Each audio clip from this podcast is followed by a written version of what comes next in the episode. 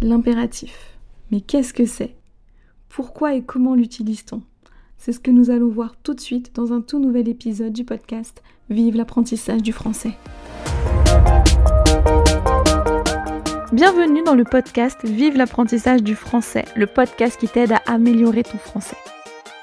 Je m'appelle Elodie et je suis professeure de français langue étrangère ainsi qu'examinatrice TCF. Avec ce podcast, j'ai le désir de t'aider dans ton apprentissage de la langue française.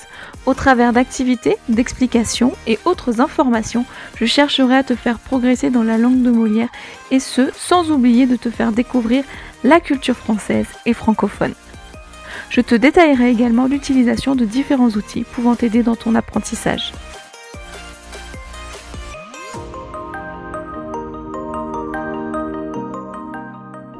À tous et bienvenue dans ce tout nouvel épisode du podcast Vive l'apprentissage du français. Encore une fois, je suis ravie de vous retrouver et dans cet épisode, nous allons donc parler d'impératif. L'impératif, alors qu'est-ce que c'est? Bah, C'est un temps euh, du français, c'est même un mode qui va être utilisé alors pour, certes, vous allez me dire, bah, donner des ordres, oui, mais pas que. Et c'est ce que nous allons voir aujourd'hui. Donc effectivement, hein, l'impératif, on l'utilise pour donner un ordre. Viens, va-t'en, range ta chambre, fais tes devoirs, etc., etc. Donc effectivement, ça sert à donner un ordre. Mais on l'utilise aussi pour donner des conseils. Comme par exemple, arrête de fumer si tu veux garder la santé.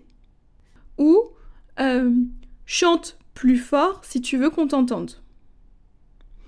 Ou encore, articule plus parce que sinon on ne comprend pas ce que tu dis. Ok, donc tout ça, ce sont des conseils.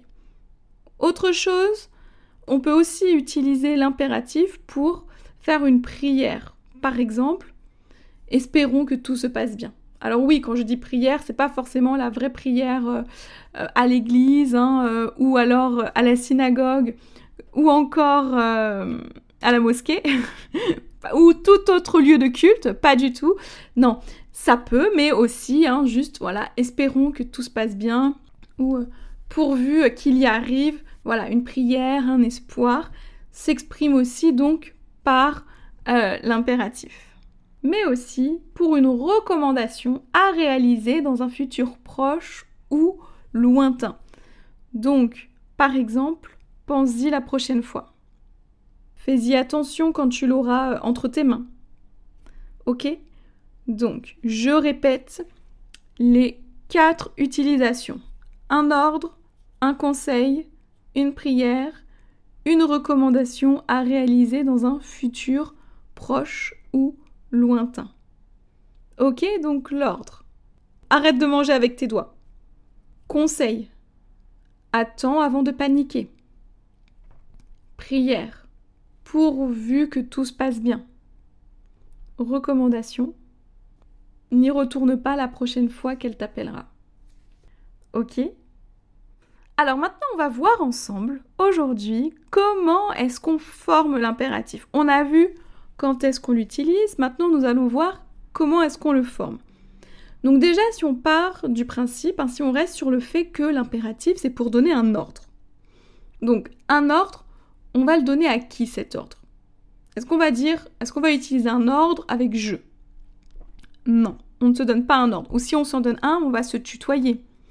On va se dire, alors par exemple, Elodie, si je me parle à moi-même, hein, Elodie, fais attention. D'accord? Elodie, fais attention. Dans le sens, tu fais attention. C'est-à-dire que je vais me parler en me tutoyant. D'accord? Donc fais attention. Après, si on dit il ou elle, bah, on va pas donner d'ordre à il ou elle, parce que quand on parle de il ou d'elle, on ne parle pas directement à cette personne. Donc quand on donne un ordre, on parle directement à la personne ou aux personnes concernées. Et même si on donne un ordre, certes, mais aussi un conseil, une prière, une recommandation, hein, puisque tout fonctionne sur le même, tout fonctionne sur la même base, hein, c'est-à-dire qu'on s'adresse directement à la personne.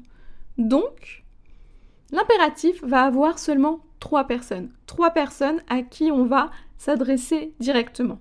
On a donc le tu, le nous et le vous. Donc le tu, fais attention, le nous, faisons attention, le vous, faites attention. Ok? Là, vous aurez reconnu, hein, c'est le verbe faire. Et donc, comment est-ce que ça se conjugue? Alors, en fait, ça se conjugue comme le présent de l'indicatif, mais en enlevant les pronoms personnels. C'est-à-dire que si je dis tu fais, on est dans le présent.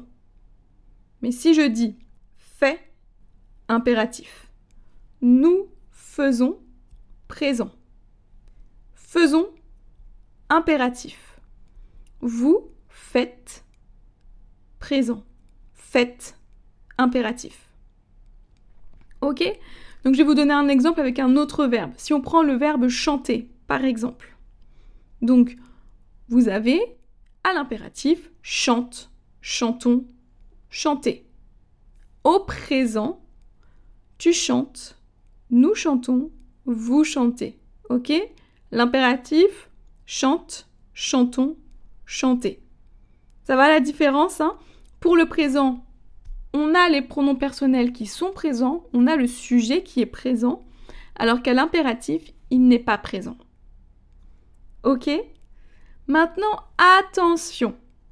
Alors, je ne sais pas si vous l'avez remarqué déjà, mais en français, il y a la règle, mais il y a aussi les exceptions. Sinon, ce ne serait pas drôle.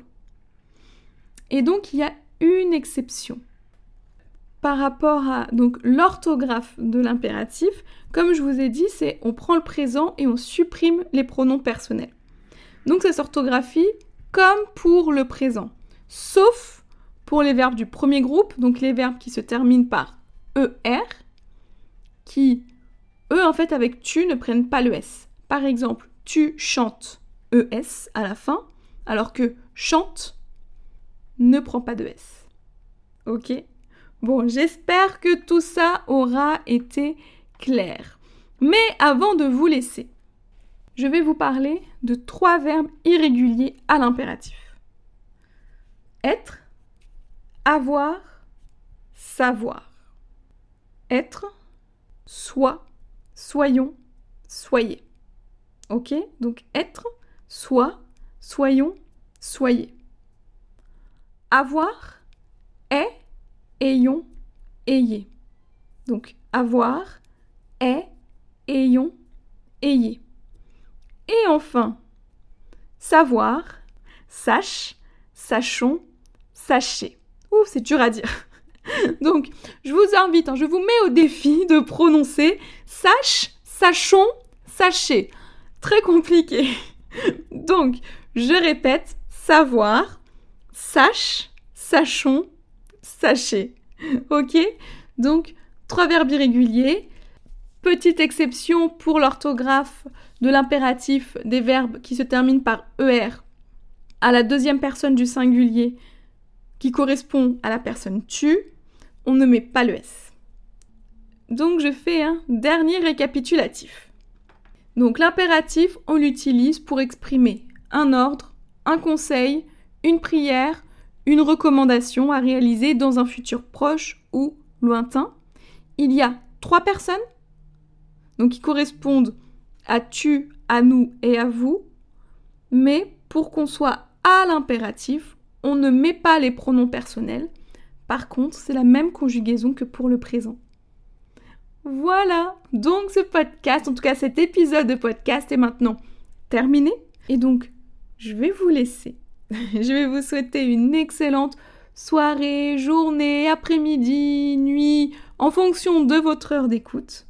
Et je vous donne rendez-vous la semaine prochaine dans un tout nouvel épisode dans lequel nous parlerons culture puisque nous parlerons des héros français.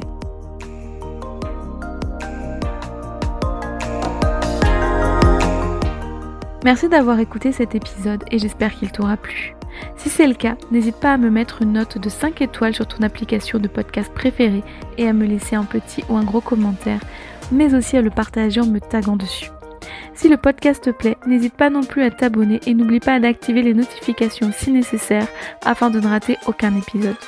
Tu peux aussi retrouver l'article en lien avec l'épisode du jour sur mon site internet vive-leslangues.com Tu as le lien dans les notes de l'épisode. Et si tu as des questions, tu peux me joindre sur Facebook, Instagram et Pinterest, ainsi que par mail à podcast.vive-lelang.com. Tu retrouveras aussi les liens dans les notes de l'épisode. Enfin, si un e-book te donnant 30 idées d'outils pour t'aider dans ton apprentissage du français t'intéresse, tu peux cliquer sur le lien dans les notes de l'épisode pour le recevoir. Je te souhaite une bonne journée, une excellente semaine et te dis à la semaine prochaine pour un tout nouvel épisode. A bientôt sur Vive l'apprentissage du français.